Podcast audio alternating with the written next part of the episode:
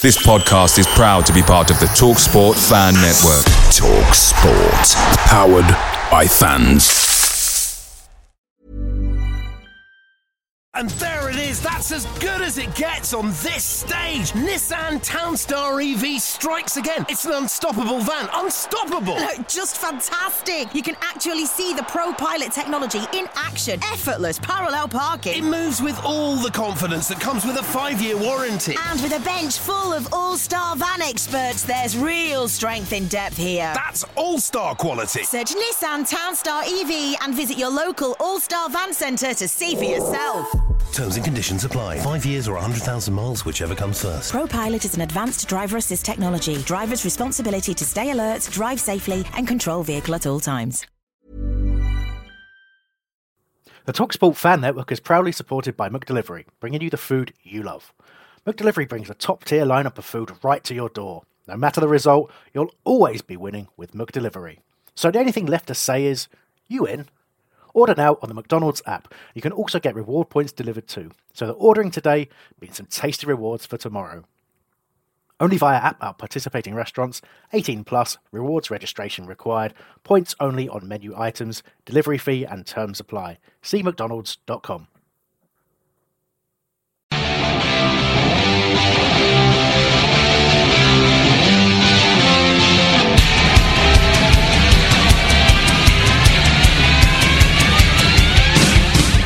Hello and welcome to Home Zone Radio. My name is Chris Hamling and tonight I take you through, well, second consecutive 0-0 draw.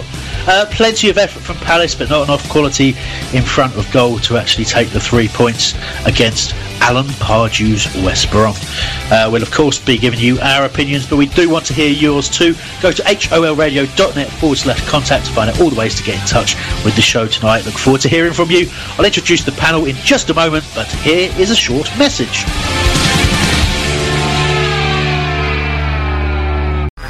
There are 99 reasons to hate Brighton. Homophobia doesn't need to be one of them. Follow us on Twitter @ProudandPalace. Right, we are then. Here is my panel for this week. We have Mr. Nicholas Gillard. You all right? Yeah, great, thanks. Yeah, yourself? Yeah, been better, been worse, average. That's right, yeah. We also have Lucy White. Hello. Hello, Lucy. I think you're way too much this week, so I won't going to talk to you any more than that. We've also got Dr. Kerners.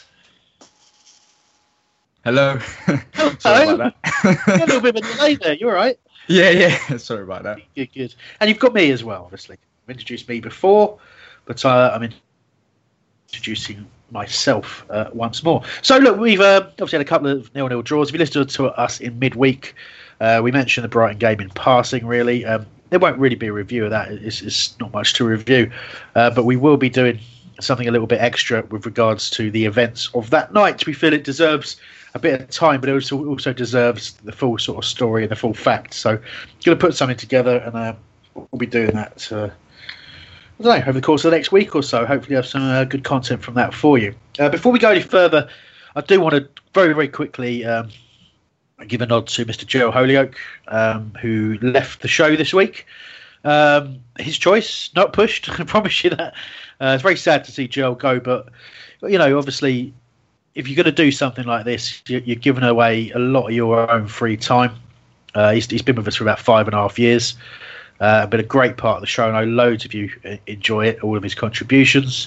And obviously, you can still get those if you follow him on Twitter, @GeraldTheCaddy. But for the time being, you know, as things are, he's done his time at Homesdale Radio, wants to move on, and he goes with our blessings and our thanks as well. So thank you to Joel for everything he's done on Homesdale Radio, and obviously all the best for everything you do in the future, mate. And there we go. So sad to see the old fella go. I really am. But well, Punchin's not being picked anymore, has he? He's got no raison d'etre. Right, he's got nothing left. Nothing left to talk about. But, you know, as one door closes, another door opens. If you think, I really enjoyed Joel being the loud, opinionated one who, never shy to say what he thinks, all that kind of stuff. Well, there's now a vacancy for someone like that. So if you reckon you can out-gel, then obviously get in contact with us. Go to holradio.net/contact. and give us a shout if you feel that you can fill the void in the show that Joe undoubtedly will leave. There you go. You can't out Joe. You can't really, no, it's physically impossible, but I'd like someone to try. So there we are. We move on, and like I say, Joe moves on with our best wishes. So we've had a couple of 0-0s in a row, ladies and gentlemen. It's, I suppose, both games I look back on and feel that we perhaps could have won. But if you look back at the West Brom game in particular, there were moments we could have really taken advantage of, and not all down to us for missing them. There were a couple of very controversial incidents that on first glance perhaps were a sort of a 50-50 call, but when you look back at them, we've really been hard done by in a couple of areas there. And I think the other way we've been hard done by, of course, is in the fact that we've just gone into that game with yet another whole bunch of injuries. It's never seems to end, really. So that's where we're going to start. We're going to talk a little bit about the lineups. So in the warm-up, Nick, Julian Speroni replacing Wayne Hennessey, who had a back injury. It's a shame, isn't it? Because obviously Wayne had a great game against Brighton. He did, but I think it was fortunate, because the best thing about that was Speroni showed Pardew why he should have picked him all them times yesterday, and that was the best bit about it. I'd have picked Speroni anyway over Hennessey, because I think the team's a lot more confident with them in front of him. I didn't actually. How did he actually injure himself? Oh, it's not just in the warm up. He felt. I think he's got a pre-existing back injury, which might explain a few things. But is that from picking the ball out of the net so many times? Brutal, Nick. The old ones are the best. They are. Yeah. But no, I don't. Obviously he was named in the starting lineup, which has been a bone of contention. But having said that, we haven't done a review of Brighton, and it's worth drawing attention to the fact that he was absolutely superb against Brighton. Did not put a foot wrong, so deserved to start, and unfortunately got himself injured. But Speroni's come in and done what he does every time. He's had a cracking game. He really has switched on the whole time. Obviously, that's a difficult thing to do, and that's where you really do appreciate having someone like Julian Speroni, because I've seen before players who weren't expecting to play. It takes them a long time to get switched on enough to get into the sort of the game mode, because he only found out 5 minutes before that he's actually in the starting lineup. So, Nick, you got a comment from the chat room on that, what it was about? Yeah, that's holradio.net/chat. Come and join us in there, like Davey has, and he has said Hodgson said it was back spasms, like what Loftus-Cheek had. So like what? You've added the word "what" in there, haven't you? I know. I can't help it, mate. Sorry. So, Luce, obviously, you had the journey up there, and I suppose the team had a bit of a journey as well. You want to make reference to that?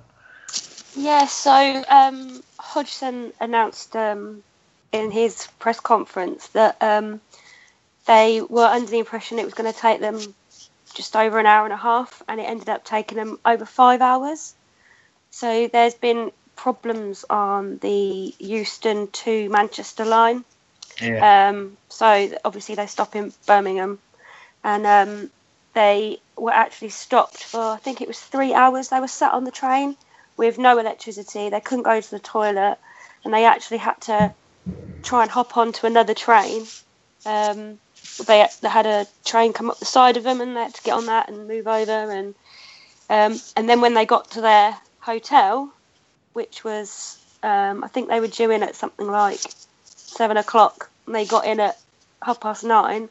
There was an Indian wedding going on at the hotel, which kept them all up. So they must have been very, very tired. I've been best man at an Indian wedding, and it's fun. I'll give you that. I'm not sure if you're wearing a rustly coat today, Lucy, but I can hear some horrible rustling sounds from you. Oh, I'm ever so sorry. Well, good. I'm glad.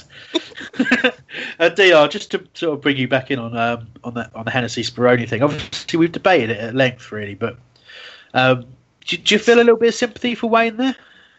Yeah, I would have started him this game. I like what he did at Brighton. I thought he had a solid game. He made some good saves, and in corners he was one or two occasions he was a little bit dodgy, but other than that, he was all right. So yeah, I was disappointed that Hennessey was injured and warm up. But yeah, as you've said, Speroni came in and does a great job. So it's fantastic to have Speroni as a backup. But I don't know how long he's going to be able to keep that up.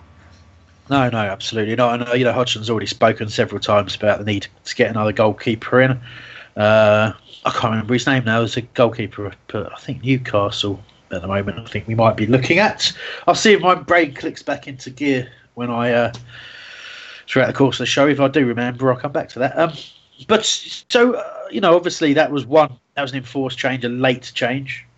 But it wasn't the only change. Johan Kabay was taken off against Brighton.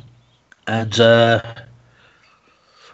James McArthur comes in to replace him. And so, again, we've got a little bit of strength in depth there. Obviously, McArthur had previously been playing on the left-hand side of the forward midfield, but he started in the centre. And he kind of, I don't know, I kind of hope that we'd start to see the 4-3-3 instead of a 4-4-2, but Hodgson choosing to stick with the trusted formation. And I think a lot of people are getting frustrated about that. And I will talk about that later on, but needless to say, I think McArthur had a pretty solid game. But I suppose the biggest shock for me was seeing Martin Kelly named in defence, because not only yet again is James Tompkins injured, and that's a real worry for me. We're talking about the fact that he's the best partner for Mamadou Sakho, but he just seems to be injured every couple of games. It's just ridiculous. And Scott Dan was already all set to come in and replace him and fell ill overnight as well. But, again, DR Kelly comes in completely out of the blue, but did a pretty good job as centre-back alongside Sakho. Yeah, he did. But Kelly hasn't really, whenever he plays centre-back, he hasn't really done that bad in the first place. But no one really picks that up. I was quite surprised that Kelly came in. I thought Fosu-Mensah would play, and it's quite worrying what's happening with Fosu-Mensah as well. He seems to not get a chance under Roy, and whenever he has come in, I thought he'd done a good job. He's a solid defender, and it was good to see Kelly do well. Really good point. I hadn't even considered Fosu-Mensah as an option there. I don't know why. I think it's like you say, you haven't really seen him under Roy. So, but he seems to be getting an opportunity at fullback ahead of anything at centre back. Nick, I'm no Man United are a bit fed up that he's not getting games, and these teams that want to loan out their players expecting them to get games. I'd rather that we got a team going with our own players rather than relying too much on another team's players, because they're going to be gone next season. Let's try and build the squad up. Yes, I can see what Loftus-Cheek adds, but let's keep our own players in if they can do just as good a job. I don't know. Dion wants to make a point on that as well, but I've never really sort of subscribed to that, because there's a couple of reasons why. The first is sometimes you can sign a player, and he do really well, and you lose him after a year anyway, irrespective of the fact whether you own him or not. But also, if they do well and they settle in, like Sakho, he's now our player, because he wouldn't be that if we hadn't given him that loan. So I'm all for giving people a chance on loan, but they certainly have to earn their place. Yeah, I have to agree with you there, Chris. I don't think what happened. I don't think playing our own players just because they're own players is going to do any good. If a player is good enough and they're in the squad, I think I'd rather play the player that's good enough. So yeah, and as you said, Sakho, he came in and we ended up buying him because of how good he was. So we have to give players chances as well that when they're on loan, like Fosu-Mensah and possibly Loftus-Cheek, because Chelsea wouldn't give him many games. As they've done with many of the other players. So yeah. I don't agree with you in the fact that loan players, we shouldn't play them as much as our own players. Well, I think, and you mentioned Loftus-Cheek, he's already played more games for us than he's played in 3 years for Chelsea since making his debut. Luce, your views on that? You probably have to unmute first. Oh, yeah, hello. Hello. Sorry about that. No, sorry, Nick. I'm with the others. I completely agree that we should be playing our loanees if they're better than our own team, because how do we know whether or not we want to progress with them in the future? Like Sakho, he was absolutely amazing for us, and like Chris said, now we own him. So someone like Loftus-Cheek, I would love for us to go and buy him in the summer. But I can't see it happening. But well, we might have more of a chance because we've loaned him. That's the thing, and it's like a try before you buy, Nick. Surely you like that, right? Yeah, I know what you mean. But if we're trying to develop a team, we want to get our own players to develop as that team without too much of temporary stuff. I know a season's a long time, but we're almost halfway through it. And don't get me wrong, we've had some brilliant loanee players. Paul Stewart was brilliant. I was gutted when we didn't sign him. Yeah. But I'd rather...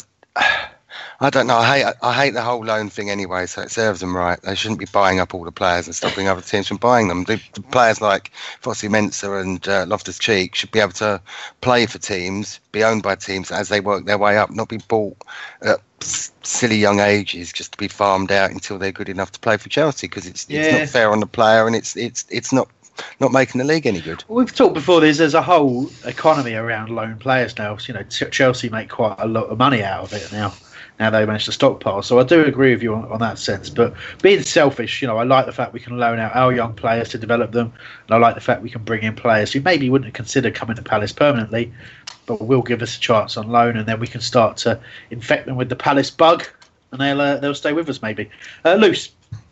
If Man United are moaning that we're not playing him, then why don't they play him if they think he's that good? This is true. There you go.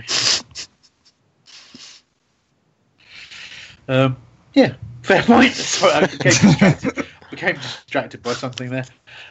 Anyway, look, let's move on from that. I do want to do a quick nod to Pardew. I've had my say on the preview podcast in the week that Albert and I put together at the last minute, and I made it pretty clear what my feelings were on Alan Pardew. And let's go around the panel. Nick, I don't know how much you've heard of what he said both before and after the game. His usual, you haven't heard anything. Well, he had his usual humility. The first thing he said was he felt because he got to an FA Cup final, he deserved more time at Palace, and was very upset that he was sacked. Let's ignore the fact that he had the worst record in the league.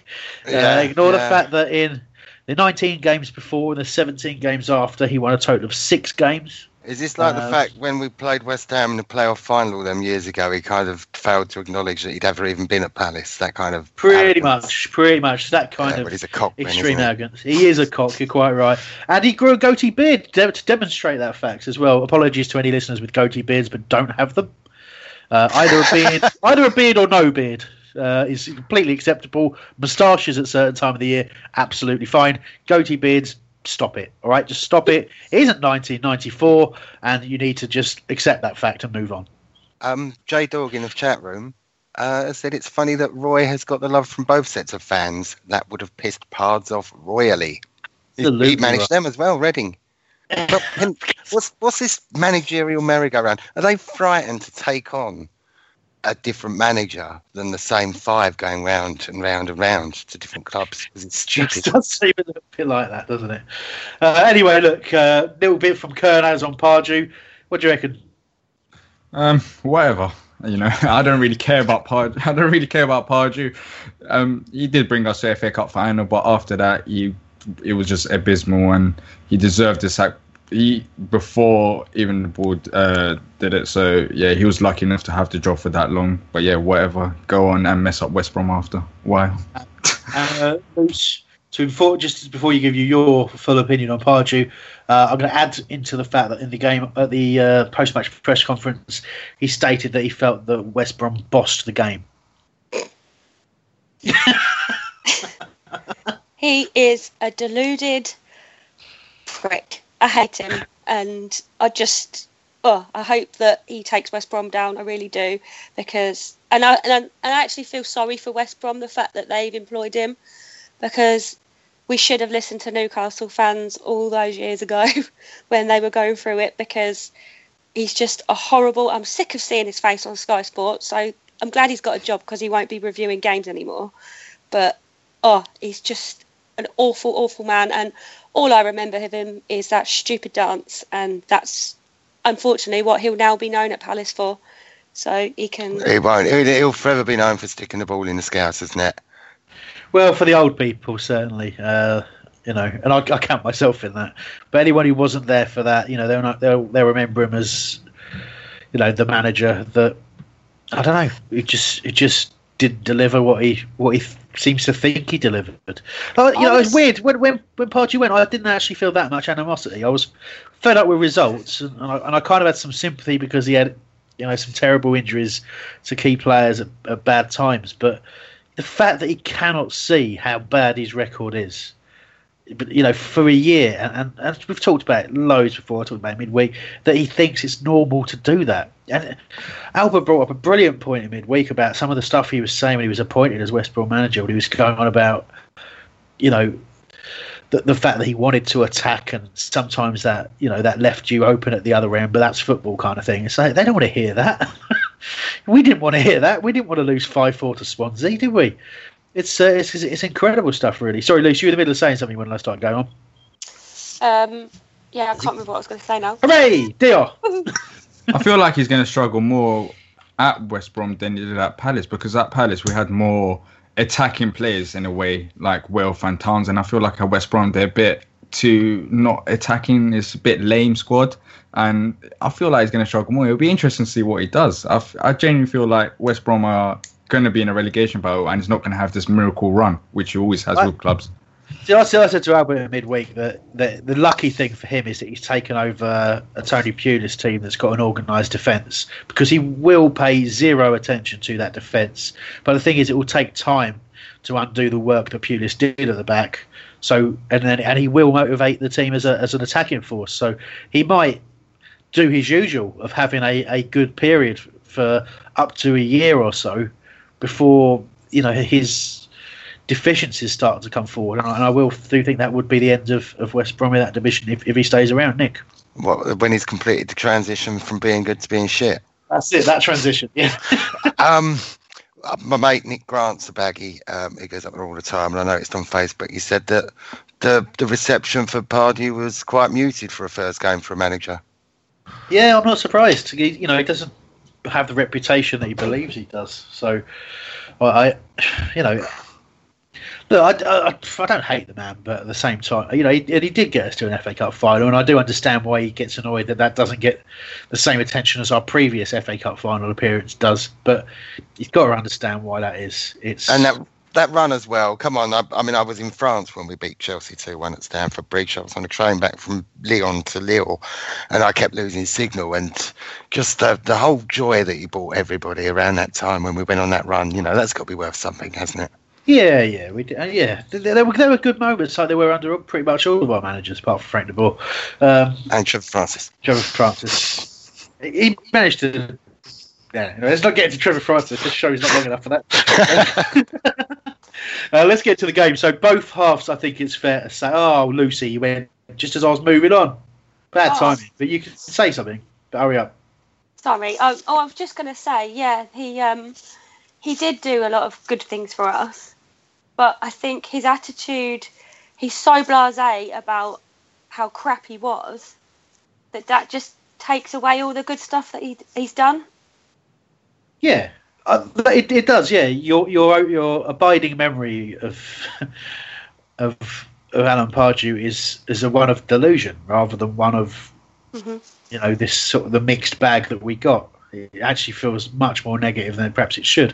But then I suppose that's a symptom of him hanging on a little bit longer than he should have done, despite what he thinks. You know, he's still convinced he'd have turned it around. I just don't know when he thinks that would have happened. Just quite disturbing. Just compare the press conferences between Roy and Alan, and worlds apart, aren't they? I mean, Roy sounds like he knows what he's talking about. Yeah, I've not cringed at anything that Roy said so far, but you know, Pardew, it was just you start cringing, and it just gets worse and worse and worse until your jaw locks, and then that's it. Yeah. Let's get into the discussion. So as I was saying. Both halves, I felt we did take time to get into them, but we were the better side overall. That's my kind of summary, I think. Very early in the first half and quite early in the second half, you know, even approaching sort of 55, maybe even an hour. Interesting. We were under the cosh at times, but you know, there wasn't anything really dramatic happening. It's not like I felt that we were going to concede any second. It's just we were just struggling to get our passing game going, and I think. Probably the first incident in the game was the slow start nearly being punished. There was a drive down the left-hand side, cross into the centre, missed the attentions of Rondon on the defence at the near post and fell through to Robson Kanu, who sort of hooks a foot round it and hits it over the post. So there's a little bit of a warning sign there. But then we see Wilf get on the ball a little bit, and he gets an effort that's actually tipped wide by Foster. First, I thought he just smashed it into the side netting, but it does actually get a fingertip on it because the effort is on target. But not too much to really say about those. But the first, apart from the build-up to them, the build-up to them was fantastic. There was good interplay between all players for Wilf to get into that position. You can't overlook that. Well, we're actually getting into scoring positions a lot more than we had been. Well, I can. The reason I kind of glossed over it is because I want to sort of come back to it, because you're right. There was a good passage of play. It's a lot of one-touch stuff, but it was the first time we really fired in that, because quite a lot of the period before that we're just giving the ball away on the second or third pass. Mm. But you're right. It actually works well, and I do like the way that Wilf links up with Loftus-Cheek when they get quite close up. I think Luca's doing a good job there. He's a very good passer of the ball, and he's got very good awareness as well. And he does a good job in there. And you think without Kabay, we're actually still putting that sort of passing together. So I appreciate what you're saying. It was, there's a lot to be admired in getting Wilf into that position. And he probably takes a touch wide at a moment where maybe he could have got a first time strike away, but it was a good move. And yeah, and I was certainly impressed with it. But, I'm really trying to rush to get to the major talking point. The first major talking point of the half, which is back pass to Foster. He tries to do a Speroni, shall we say, but manages to kick the ball into his own foot, or into his own knee. It rolls forward. Wilf definitely stealing that ball away. And there's a couple of things. So let's talk first of all about whether or not there's contact for a penalty. The hand comes out, swipes at the ball. Wilf's legs do get taken away from him, so but maybe he goes down easy. So first of all, let's answer the question of whether we think that's a penalty or not. DR. I don't think so. I just don't think so. It's just one of the moments where it just happened here at the moment, and he got enough of the ball for it not to be a penalty. Okay, so we're saying it. I can see that he definitely gets his hand onto the ball in the movement of pushing Wilf over. Luce, would you have given a penalty for that? Probably not when you see it, but obviously in retrospect, and when it's all slowed down, it should have been. And I think this is when you talk of video technology comes into play and things like that, but if I'd have been the ref in that moment, I probably wouldn't have given it. Okay, yeah, I can see that, and but again, we're talking about with retrospect, it should have been given as a penalty. Nick, your view?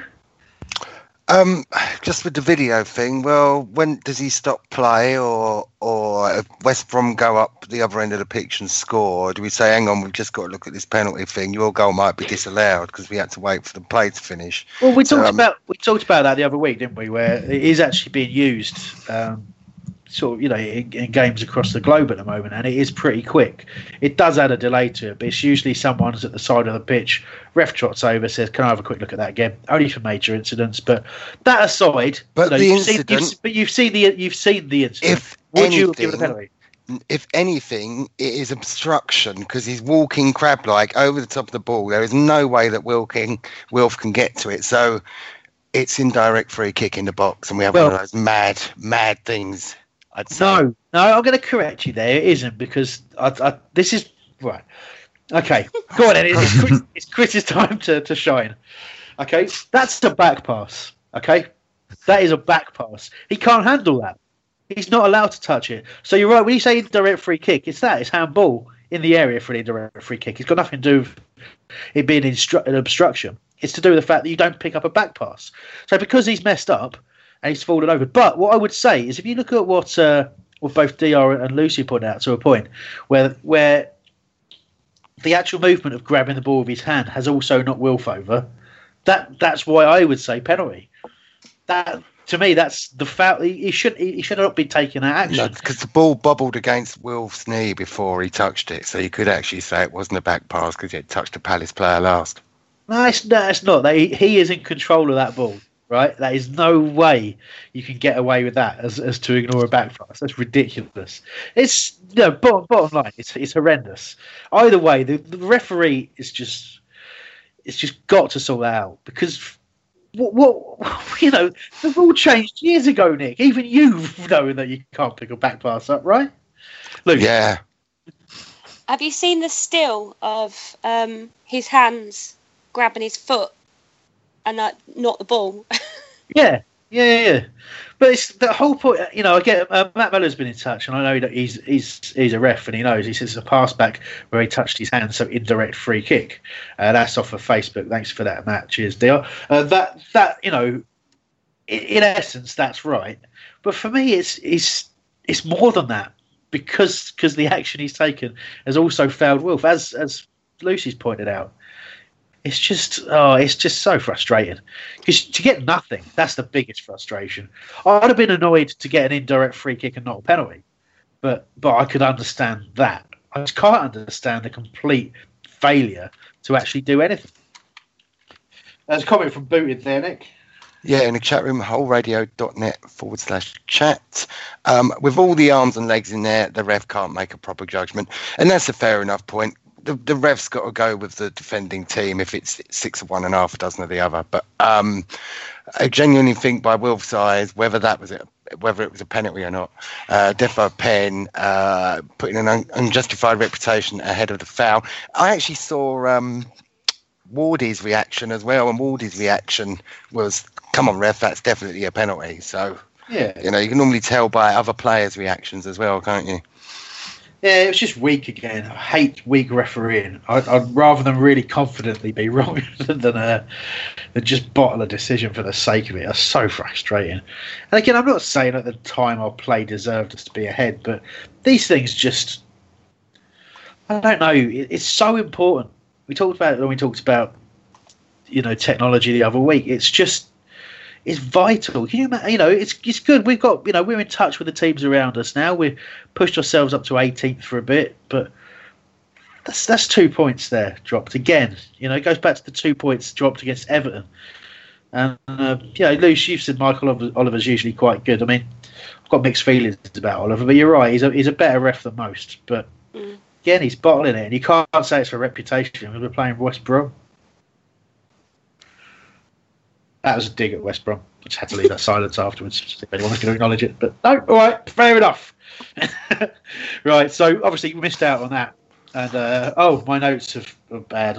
The word shot has changed to a swear word, so let's tiptoe around that. So quite soon after that, Zaha's nipped the ball and in the midfield, turned around, just driven a goal and then taken a shot. That's deflected over, but Townsend was absolutely free. Talk a little bit about the performance of Andros Townsend yesterday as a whole, because I felt the last few games he's struggled a little bit. Again, he's being picked on the right. He's been drifting over to the left quite a lot, which we know he prefers the right hand side. So should we be accommodating that, Nick? Perhaps. You know. He's not up to his usual standards, and is it a purely positional thing, or is it more than that? It might well be, because we mentioned the tippy-tappy stuff earlier, and he was involved in quite a lot of that. So although he's having bad bits in the game, and I think he's trying to shoot too often when he should be passing, it's kind of the reverse of what Will should have done there. And according to the chat room, he's only got one assist, Townsend. He should be getting more than that, shouldn't he? Absolutely right. You know, no goals, one assist. It's been a real struggle for him to make any real impact on the game. What do you make of Townsend so far this season, but particularly the last few games, dear? Yeah, I don't know. Sometimes when he plays at home, I feel like he plays better at home than he does away, but I still feel like he hasn't done enough.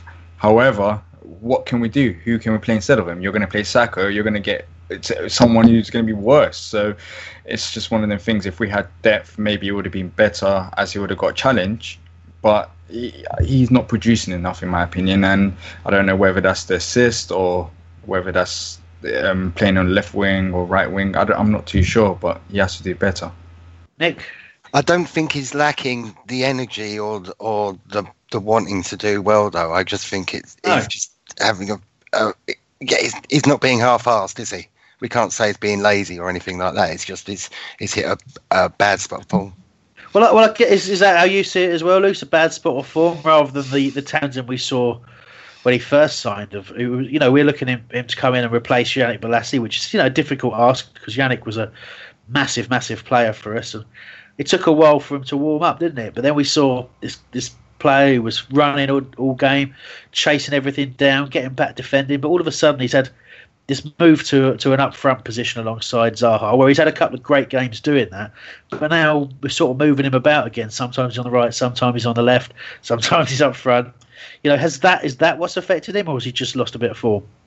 I think he's just a bit lackluster. I think maybe he should be playing in the position that he prefers, because it's the opposite to Wilf, isn't it? So, but then Wilf been playing sort of behind Benteke, where that's a whole different subject, and I think that they should be both on the wings. But I think with Townsend, maybe perhaps drop him for a couple of games, get him on the bench and sort of get his fight back a bit.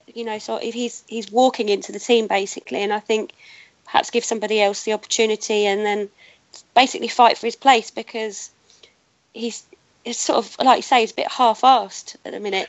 It's a good point you raise about having, again, I think Nick's right when he says it's not like a deliberate lack of effort, but when you bring up the fact that, he needs to be fighting for his place, you get back on what Diar's saying. What are you going to do? Bring in Sakho? Is he really pushing him? Because Sakho's not impressed anyone for a long period of time. So it's a very difficult one, and it does show you the weakness in our squad, where when players do drop form, and that happens, it happens to every player. There's not really anyone there pushing him for his place, so we're just persevering with it. And it will obviously bring us back to the discussion of Zaha, Loftus-Cheek, and of course Townsend comes as part of that. But DR first. Yeah, you just literally. I was going to say what you was going to say, Chris. Dropping for who? If we've got vital games coming up, and yes, he's not performing, but if we put someone else in there like Sakho, it's going to be worse off. So yeah, I don't think it's right to drop him, but he should be dropped. But we can't. Exactly. No way. Yeah. Why not? I mean, if the other players are doing quite well now that they know that they've got, especially in defence, we've got so many defenders now. They're all stepping their game up because they want to stay in the team. Luca, we were without Caballas. We had Luca and McArthur. We didn't miss Caballas that much. So in all those positions, except for Townsend's position, I suppose is the only one. But he needs to have that threat, even if you just stick Punch out there for half a game. Just to say, look, this is what happens if you don't cut the mustard, sunshine. If you want to play in a Premier League team, you've got to cut the mustard and be more and more consistent. Now, I'm dropping you so you get more consistent. Go on, I'll jump straight back in on that. No, it's all right, but come on, Nick. Punching? Well, that's what I'm saying. We are missing in that department, but, Roy's clever, he can rejig the team a bit, so we're not playing with wide players for game. I don't know, but we can't not drop him. He can't feel like his position's first on the team sheet, because that's when the rot does set in. That's when you do get players who are half-assed. Yeah, but there's nothing else in it. Like, I understand you want punching in, but bringing punching in, it's not going to make it any.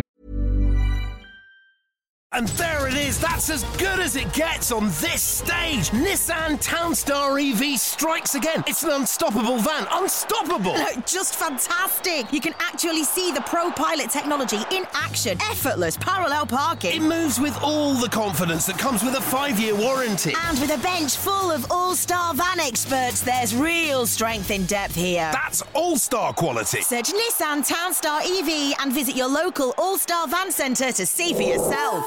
Terms and conditions apply. 5 years or 100,000 miles, whichever comes first. ProPilot is an advanced driver assist technology. Driver's responsibility to stay alert, drive safely, and control vehicle at all times. Away days are great, but there's nothing quite like playing at home. The same goes for McDonald's. Maximise your home ground advantage with McDelivery. You in? Order now on the McDonald's app. at participating restaurants, 18 plus, serving times, delivery fee and terms apply. See mcdonalds.com. Better, is it? Well, who knows? He might be absolutely champion at the bit now. He's not been in the team for a while. Like, might get to see the puncher of old. That's, you know, that's what it's all about, really. Competition for places. You know, but players do get back to form. I know Lucy's brought up a good example of that, but we'll come, in our little chat, we'll come back to that later on. So there we go. On that, so that was an option there to play Townsend at the time, which was got us into the Townsend subject, and I think it's a shame that Zaha took the shot on, but I can see why. I like to see people playing with a bit of confidence. There was also another clear penalty ignored. However, at full pace, first time you see it, very, very difficult to actually see where the contact was. So Zaha gets in down the left, again, backs his pace and strength to get past Hegazi, runs around the side of him, comes across the front of him, and as he does, you think, why has Wolf gone down there? You know, there's no need to go down. You're not going to get a penalty for that. It's just a little bit of upper body contact. You're not going to get anything for that, Wolf. Come on, stay on your feet. And then you see it back, and Hegazi volleys Wolf's right leg. Just absolutely. That's why Wolf's feet sort of splay out from him, because he gets a massive kick from Hegazi. But at full pace, you do not see it. But that is an absolute stonewall penalty. So one penalty and one at worst indirect free kick right in the penalty area. So we have been done by refereeing again, lads and lasses. Very disappointing. But again, at the time, you know, when you're watching the game, did any of you see it, Loose, from the stands? Was that clear? It was a penalty. There you go. Straightforward. It was a penalty. Nick, what about you? Watching the refs missed another one there, I think. There we go. It's comprehensive. DR, you see it at the time? No, I don't think it was a penalty. The way the referee was positioned, and I think if the liner, if it was on the other side, then the liner could have helped him. But it was not on that side, and I think it was a bit hard for the ref to see it happen as it happened. We're looking at the replays and looking at slow motion, etc., and then we can see it. But at the moment, I think it was very hard, and I think it was the right call. Okay, well, we're going to... there you go. It was fairly comprehensive. DR were the only viewers saying it should... Well, no, actually, I do agree with DR. I think from the referee's position, the fact... Very good point that the lino's on the other side. You can't really give that if you haven't seen it, but it's just a shame because when you see it back, it is absolutely blatant. But Dio, you've got a comment in there from Facebook, which is I'll let you ask it. Yeah, it's from someone cursing. It's saying he's asking, what do we do about Benteke? Right. Well, okay. I mean, it's obviously it's a leading question because it's indicating that there's a problem with Benteke. So, and a lot of people feel that. Not just Summer Kirsten. A lot of people feel that there's a problem with Benteke. I'm going to just draw attention at the point of the game that we're reviewing. You know, we're just coming to a point where I'm going to talk about Benteke. So what he does is he receives the ball with back to goal. Now this is after some very good hold-up play when he's got the ball, but he's not seeing a lot of it. You know, and he's, again, we talked about it loads and loads of times. He's not going to move around that much. He's not that kind of a player. But when he has seen the ball, it's got to his head. He's won an awful lot of headers for flick-ons. Again, you could argue that he hasn't got the right people around him to read those flick-ons, or you could argue that he's not flicking it onto the right places. Depends on what your view is, but it's not quite getting us anything. But at the same time, he's shown a lot of willingness. He's shown a lot of strength and power, and he's won fouls here and there. Gets a lot of fouls given against him, but generally speaking, hold-up play is really starting to come back after his injury. It was pretty poor before that, so I'm seeing some good signs from Benteke. But what we also saw was Benteke receive the ball with his back to goal, turn, nutmeg Johnny Evans, and then be very, very unlucky that Foster's alert enough to come out and save it. An absolutely fantastic chance created all from him. And that's the skill. That's the ability that Benteke has that we haven't seen so far this season. That's why he scored 17 goals last year. He is a very, very good striker, and he comes alive with inside the penalty area. That's what we want to see, but we only saw it once against West Brom. But for me, that's a really, really encouraging sign. Now, Luce, you want to answer that question as well. What do we do with Benteke? I think you can kind of see what I think. I think we need to keep going with him. Obviously, we don't have any other striking options, so there's we can't drop him because we've seen what the team is like without somebody up the front. But I think like you say, I think he's getting there. I mean, he was out injured for so long that he's picking up his pace again. I don't really think he should have played the full 90. We should have, shifted the dynamic for maybe the last 10, 15 minutes. But they only had 5 subs. Who are you going to put on? It's true, we did only have 5 subs, but what you've done there again, Nick, is interrupt someone in the middle of a sentence. Sorry, Dave. So I think we should have faith that Benteke will get there. Like you said, Chris, you can see glimpses of him coming through and being the Benteke that we do love. He's just not capitalising on the chances that he's got. And I personally, and this is just my opinion, I think he's just a bit unlucky.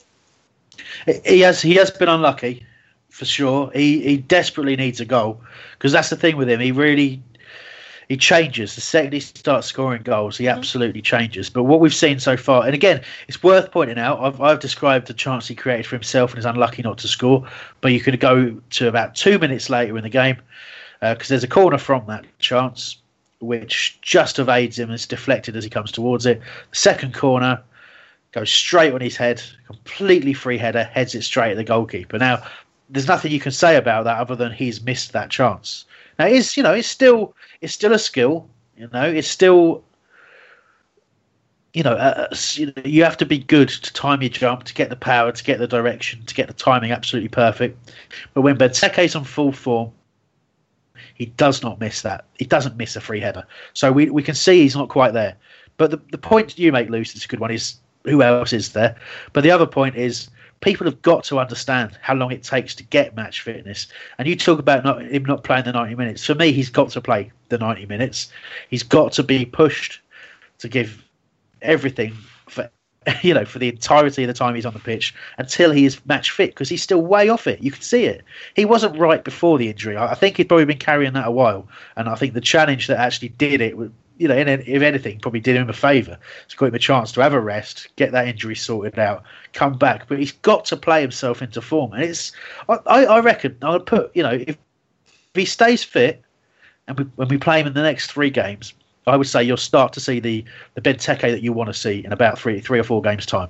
But until then, you've got to accept that, and if you see it as a problem, if you think, I've seen stuff on the BBS and on Twitter with people saying he's our worst signing ever and all this kind of crap. I can't get that. I can get behind you being disappointed with him. I can. But I can't get behind anyone who thinks he's rubbish. It just does my head in. And I got accused of smugness last time I said this, because I was a bit more forthright with my opinion last time. So that's my view. I think he's a fabulous player, a brilliant striker. You don't score 17 goals last season in a struggling team the way he did if you're a bad player. But unfortunately, this season, he's not got firing. He's then got injured. And now we're at this period of time where, although we're seeing glimpses, for some people, that's not enough. But he's got to play through that. And I have every confidence that he will. So, Dio, your views? And I think you got some Facebook stuff too. Yeah, I think when everyone is fit in the squad, I think it'll be best for Benteke and the rest of the players who play a 4-3-3. Yesterday we had a 4-4-2 approach, and we were at times going a little bit too central. And yes, Benteke, I'm not saying it's all about the headers for Benteke, because we saw that yesterday he could run through and he could actually challenge the goalkeeper and run through defenders. But I think his main strength is his aerial ability. So I'd rather have Townsend and Wilf out wide, and if we put the crosses in, I think he'll be much better. And also, as you've said, he's lacking match fitness, but I'm impressed what he has done so far since he has come in with his. I feel like he's more up for the challenge than before. He was a little bit laid back and received lots of criticism from everyone for it. Yeah.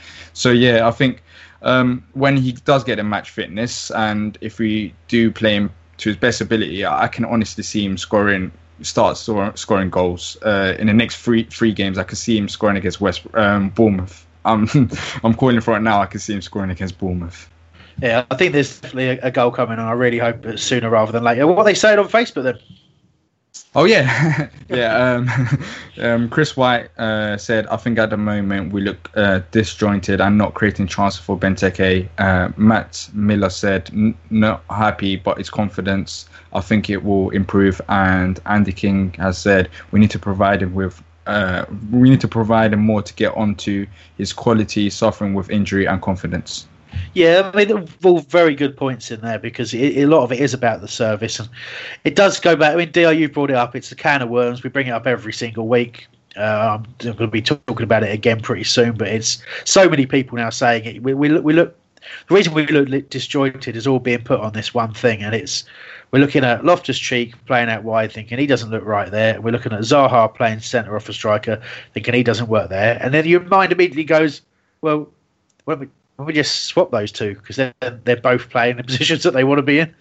And it just feels absolutely ridiculous. And I talked midweek about it, and I said I can see why Roy's doing it, because he's relying on the sort of size and engine that Loftus-Cheek got on him from playing in midfield to protect the Ward. You know, and you can look at Ward's performances and say that that's actually working. But we'll come back to that, because I know we got some views from the chat room, Nick. Yes, so on Benteke's, Tekkers is a camel at the moment. I hope he can turn into a fox. I hope he's always the killer. He's poor shooting with his feet. Sid Snott said Benteke is a form player and will definitely come good. And he needs to get the F on with it. Hope doesn't cut it anymore. Myself with Benteke, I've been critical of him of the past, but on yesterday's game, I can see the light at the end of the tunnel with him. I mean, that little shimmy through the defence was sublime. So he's not far off being the finished product again. Plus, we've got a transfer window coming up in January. We've got, 3 weeks for him to turn it round. If not, we'll just try and get him for somebody else and offload him. And Connor might be back soon as well. So, you know, he was due back next month. We'll see what happens with that. But there we go. Interesting. It's been out for a long, long time, Connor Wickham.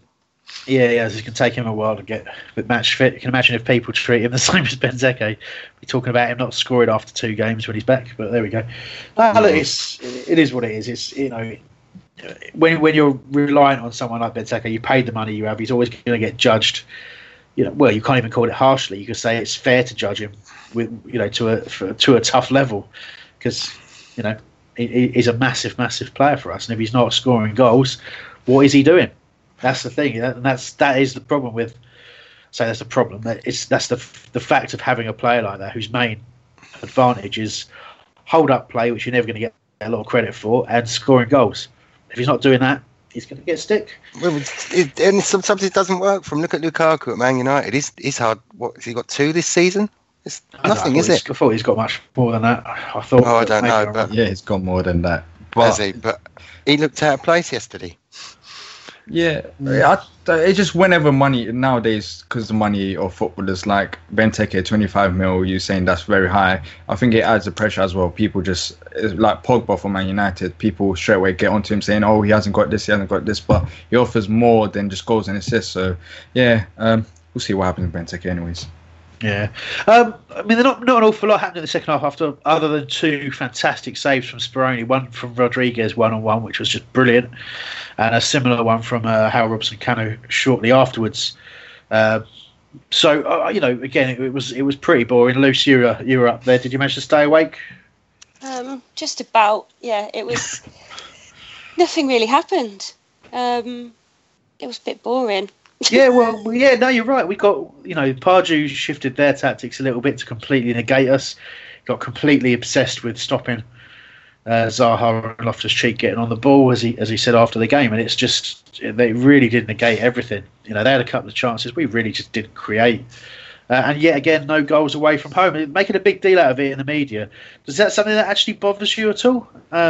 And Dil, you suppose that connects with what you're just about to ask with regards to tactics of the away games. Yeah, I think you said as well yesterday on the chat how it seemed like in away games we're more defensive focused. We're looking for the clean sheet more than attacking. And I saw that yesterday as well. I felt like whenever we was attacking... not many like Gluca or Maka, I don't think they were pushing up as they could have, and I think they're more standing in a defensive position rather than push all the way up. And yeah. I'm not too sure. I think once these tactics can cause a goal drought, and I think as a result of that, there's a goal drought. I'm not too sure if it's the best approach. It's a good way. It's yeah. These things can cause a goal drought. There is a goal drought. But, you are making a good point in there, and it's something I have brought up a bit. Roy Hodgson, look at the results and performances he's getting. You know, we are all of a sudden it's kind of wins and draws at home and scraping a point away. And that's the kind of the traditional way it used to be. Now we're used to in the Premier League certainly having poor home form and great away form. So we've had that little switch. But, you know, Hodgson's an old school manager and he's getting old school results at the moment. And he certainly isn't anywhere near as adventurous away from home as he is playing at home. You know, don't get me wrong, we're creating chances to win games. You know, we should have had 2 penalties. We've had the Benteke chance and the Zaha 2 chances. Those were good opportunities to score goals. And you could probably chuck a couple of more in there. But you're right. From the midfield, there's not a hell of a lot going on in terms of getting forward. It's all about keeping that shape, restricting the opposition, and respecting the point, as everyone likes to say. And we did. We got a point once more. Does it bother you, Nick? The lack of away goals. Is it something that's in your mind, or do you just not pay too much attention? It's one of those things that's going to come eventually. We're off the bottom of the table. We got a point. We've had 2 clean sheets. Start with your defence. You'll be just moaning about Pardew going forward and losing 5-4 to Swansea. Well, we've got a manager who's starting from the back. The team are getting a little bit better with knowing where each other is on the pitch. Some of the passes are still a bit loose, but I can see us moving forward and respect the point indeed. Because if we didn't respect the point and went gung ho and lost after, West Brom on the break, then we'd be bottom. Lucy, you want to talk about, the result in general? I think it's a good result. We need to be keeping the clean sheets because for so long we didn't have any. And I think that's really important. And like you alluded to earlier, we had one with Wayne as well. So I think that gives him a confidence with getting the clean sheet at Brighton. Then obviously Jules comes in, we've got another clean sheet. And to be honest, I don't really mind if we're a bit more defensive away, as long as we go all out, attack at home and get the points, because surely it doesn't matter where the points come from, as long as we get them and we stay up. Well, yeah, absolutely right. But then, of course, if we go down because we don't get a 2 points when we should have taken them. So we should have beaten Brighton, should have beaten West Brom in the last 2 games. I can't help but feel that. But you are going to go down. You are of course right though, Luce. It is a good result. I'm not going to comment on that part, but it is a good result at the end of the day. They had a new manager. It's all set up for the fact that he knows our club. It's all set up for the win there. You could see it on Pardew's face as well. He knew that not only were we the better side, despite what he said, it's a missed opportunity for him to be able to go, well, I always win my first game as manager, blah, blah, blah, blah, blah. Aren't I great? Look at me. And all that kind of rubbish. So, yeah, point was all right. Point was okay. Let's talk a couple of bits about performances before we go. Joel Ward, much maligned on this show, mainly by me. And before, Nick's made a slightly orgasmic noise there. I'm not going to make that noise myself, but I am going to say defensively what a performance that was. That's the Joel Ward of old. He's shown a lot of that in recent weeks. He's shown a great deal of fight. He's coming back into decent form. And this was another step up the ladder. How many blocks he got? I don't know, one of you had the statistics. I'm not too sure if we've got them now. But, I think Mikey stuck him on the chat yesterday. I think it was something like 8 blocks in the game, but threw himself at everything. Brilliant defensively. Didn't let anywhere near the number of crosses he usually lets past him in. Really great performance. Good to see. A little bit frustrated in the first sort of 10, 15 minutes with his distribution again, because a lot of it was just smacking it long into the channels. Went out for goal kicks quite a lot, and I thought, here we go again. I'll be moaning about Joel Ward on the show once more, but after that, you know, that was a distant memory by the end. What a performance. Easily my man of the match. Who else wants to give a bit of props to Joel Ward? Nick? I will. I'll say he's keeping Fosu-Mensah out of that position. He knows he's got Fosu-Mensah there. He knows he's got to pick it up because there hasn't been anybody there before. He was just immense yesterday. A couple of times a player got past him, but he actually looked a bit of a threat when he was going forward and gave that gave another option. But if we're talking man of the match, I'm just going to give some props to what's his face on the other side, who I thought played really well. Schlupp had his best game for ages, but Ward, yeah. We'll talk Jeff in just a moment. But those stats were 80% passing accuracy, which is great for Ward.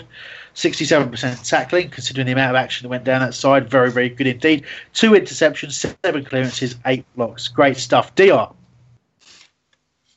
Hello. Yeah. You don't have to say hello every time. No, because Lucy said, all right. Yeah. Got me out. All right. Yeah. Well, Joel Ward, I have to say, hats off to him yesterday. He was absolutely brilliant. See stuff going on in your house behind. What's happening? We'll take a little break and find out what's happening in your house. No, that's all right. Let's go, Joel Ward. All right, yeah, Joel Ward. He was, you know, he's been under pressure by many of us. I've criticised him. You've criticised him, and I think Roy Hodgson changed him, just like Sammy Lee and Sam Allardyce changed Andros Townsend. I feel Martin Kelly, Jeffrey Schlupp, Joel Ward, they've all been criticised before, but now you can see how solid they are, especially Schlupp and Wardy. They're going in for tackles. So, yeah, you have to give credit to Roy, I think, as well. I think he helped Ward and Schlupp. Luce? I mean, the defence on their own just sort of were the men of the match, I guess. Actually, during the game, I said my man of the match was Loftus-Cheek, and then coming away from it and looking at the highlights and reading all the write-ups, absolutely Joel Ward. I mean, he was amazing throughout the game. Just the defence were incredible, and it's really great to see, because for so long that was such a mishmash of finding the right partnerships. But I think we discussed this last week about Dan and Delaney were a great partnership. You had Sakho and Tompkins had a good partnership, but obviously, there's a good partnership there with Sakho and Kelly as well. So it's refreshing to see that we have got that mix and we're actually getting it right this time. Definitely, Nick. Just another point that Davey's made in the chat room about the rugby tackle that Ward made, that when he took one for the team, that was a crucial point. Cynical as anything, but well done. Yeah, absolutely right. It was a fantastic performance from Ward, and long may that continue. Again, pressure on his place. And that takes us over to the other side for Jeffrey Schlupp. I honestly thought he struck. There were moments where he lost position a bit when we were under pressure, because that's been the criticism of him from most people, that positionally he does get a little bit lost. So I'm going to start on a couple of negatives as well. And the other thing is, I do really think he should make more of the opportunities he gets going forward. I think he's adjusted brilliantly from being a winger / forward to being a defender. But you would just love to see him use that pace just a little bit better, really take people on down that line and get some decent balls into the box with that left foot. That's what I want to see from him. But the improvement in his defensive play has been superb. The number of slide challenges he made that were absolutely timed to perfection was spot on. His positioning was better even if he was caught out when Sakho came out of defence and he was caught trying to drift in and cover that and leaving people a little bit exposed out wide. But other than that, it was a much, much better performance, and he's now our standout left back for me. Dear. Yeah, you just mentioned Schlupp. You want him to go forward more, but I think that's the reason why he has improved, and I think Wardy has improved as well. I think Roy has made him more defensive instead of going forward, which we've previously seen, and that leads spaces in the back, and staying back has helped both of them. I think Schlupp has improved massively by staying back, so I'm not too sure if he should change his game. I think tactically, I think it's all right, and they're suiting it very well. I know the point you're making, and I suppose that's where we've got some work to do tactically, because the better teams in this league will have their fullbacks on the overlap, and we've really got to aspire to being able to do that. Both are capable. Ward is capable. Schlupp is capable of doing that and getting up and down that wing all game. But you're right when you talk about the gaps that leaves, and that's where the rest of the team, particularly in the midfield, have to cover. It's about one of Luca or Caballo or McArthur stepping back into the fullback position. It's about the team adjusting as we do, in-game management, all that sort of stuff. But that'll come, I think. That will come. That's the next step for them. But you're right in that Roy has given them the defensive job, particularly away from home. It's about primarily remember what you are. You're a defender. Do your defending. And if you get the opportunity to do anything else, great. Do contribute to other phases of play. But, you know, have your mind on your defensive responsibilities the whole time. And you're right, that's probably what it is. That's probably why we're seeing that level of improvement. But let's face it, we needed to see that level of improvement. We needed to see the coaching focusing on those areas. And that's the real positive out of this run. We've seen the problem areas started to get solved now. It's just all about squad depth and what we do in January from here on. But I do think we've got our next couple of games, next 2-3 games, we've really got to get some points on the board. And that means 2 wins for me. Otherwise, what we do in January, you've got to question how much of a chance we take. You really do. But certainly things very much looking like they're on the up right now. Okay, now is the opportunity for me to mention one last thing that we've kind of covered already, and then it will be up to you if you want to bring anything else to the table. So chuck it in the chat for me if you've got anything else to add. But I will talk very quickly about the same old subject we keep bringing up, Loftus-Cheek and Wilfried Zaha, the 4-3-3. As I mentioned earlier, it's got to be it's the one thing that we're all crying out for, and I have to say I am really struggling with it. I do not understand why, because there were moments in the game where we did it, and I don't know if we're trying to introduce it as a as something that we'll do in certain phases of a match where. You saw every now and then, Wilf did drift left and he got himself on the ball. And you looked up, you thought, well, Benteke's in there, Townsend's out on the right, and look, Loftus-Cheek's come inside and he's in behind, looking to run onto a ball. You think that's an incredible attacking four, all in their right positions, all ready to go. But then 5 minutes later, they're all back to where they were before. Or the best you seem to get is Townsend going out right and Loftus-Cheek going out left. And you think it just seems a waste for me. So. I'll just get a view from you all on this. So, for me, Zaha, the fact that Zaha's been scoring goals is the reason that he's been left up alongside Benteke. But you've got to get him on the ball. Nick, is it a source of frustration for you? Because it really gets to me. I thought it was getting on the ball quite a bit. And the last couple of games, I've enjoyed the fluidity between the front three and the fact they seem to occupy different positions at different times. Yes, it would be ideal if Zaha was out on the right in his preferred position, but I don't know. It's beyond me. I'm not the manager, but yeah, I can understand your frustration. Luce? I absolutely agree. They should be switched, and I think you can see the frustration in Wilf as well. He actually walked off in a massive strop at West Brom. Sort of clapped the fans and then just didn't want to speak to anybody, took his shirt off and was walking off. I think that he, like we've said this previously, that he has calmed down his aggression on the pitch and is almost petulance.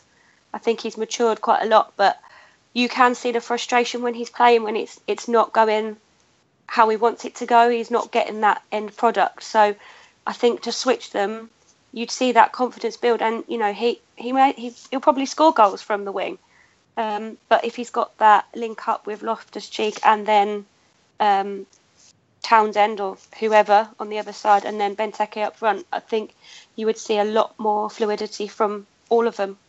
I really do. I mean, Wilf's face throughout half the game matched mine. It was just couldn't believe it. I just every.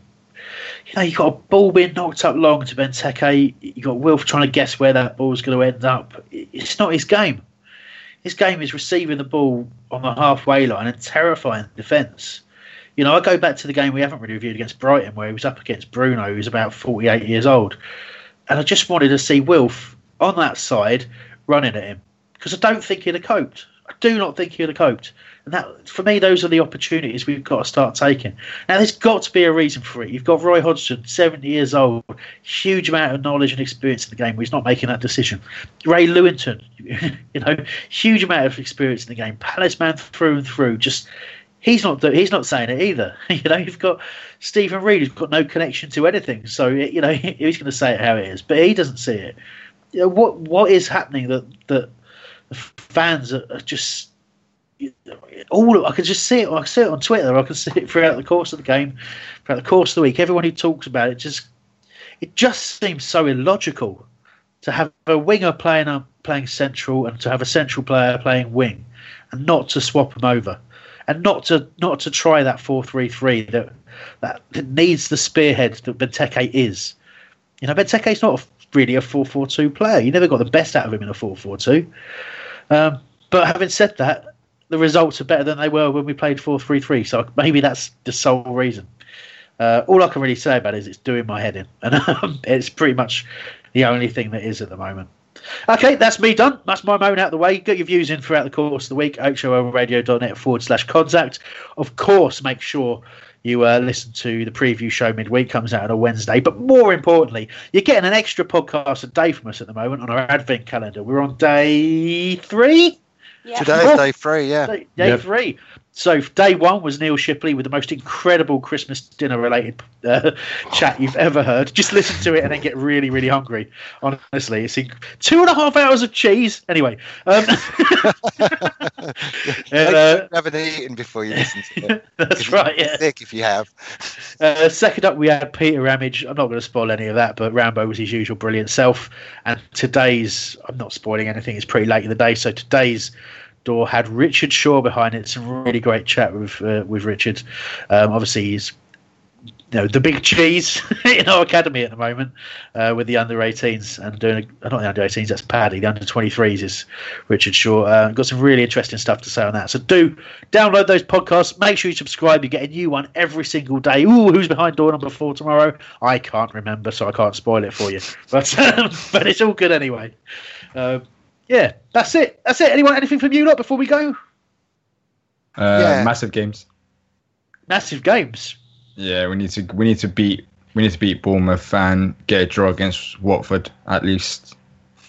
I agree. I say for me, 2 wins out of the next 3 games is vital for us to set ourselves up for a good January window and a good Christmas period, and give ourselves a proper fighting chance. Nick. Yeah, we're on this little unbeaten run now. West Ham are bottom. Swansea are below us still. We're off the bottom. We never thought it would happen this quickly. So onwards and upwards, and let's have some positivity so we can get the players pushing for their spot in the team so they don't get ousted in the window. Next 3 weeks, crucial. And Lucy? Yeah, absolutely. Points against Bournemouth are a must. I think anything less than a win is not good enough, to be honest. Absolutely right. Well, Lucy said it. You've heard it. Thank you very much to Marky for producing. And he said that correctly there. Thank you to Nick, to Lucy and to DR for being with me today on the panel. And thank you to you for listening. We'll be back next week. Bye. Bye. Bye.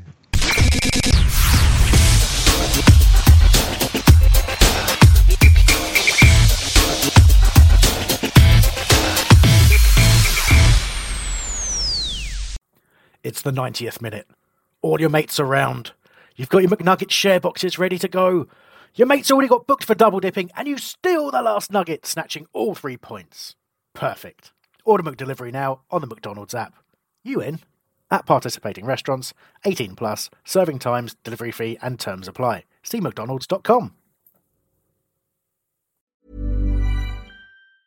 And there it is, that's as good as it gets on this stage. Nissan Townstar EV strikes again. It's an unstoppable van, unstoppable. Look, just fantastic. You can actually see the ProPilot technology in action. Effortless parallel parking. It moves with all the confidence that comes with a 5-year warranty. And with a bench full of all-star van experts, there's real strength in depth here. That's all-star quality. Search Nissan Townstar EV and visit your local all-star van centre to see for yourself. Terms and conditions apply. 5 years or 100,000 miles, whichever comes first. ProPilot is an advanced driver assist technology. Driver's responsibility to stay alert, drive safely, and control vehicle at all times. This podcast is proud to be part of the TalkSport Fan Network. TalkSport. Powered by fans.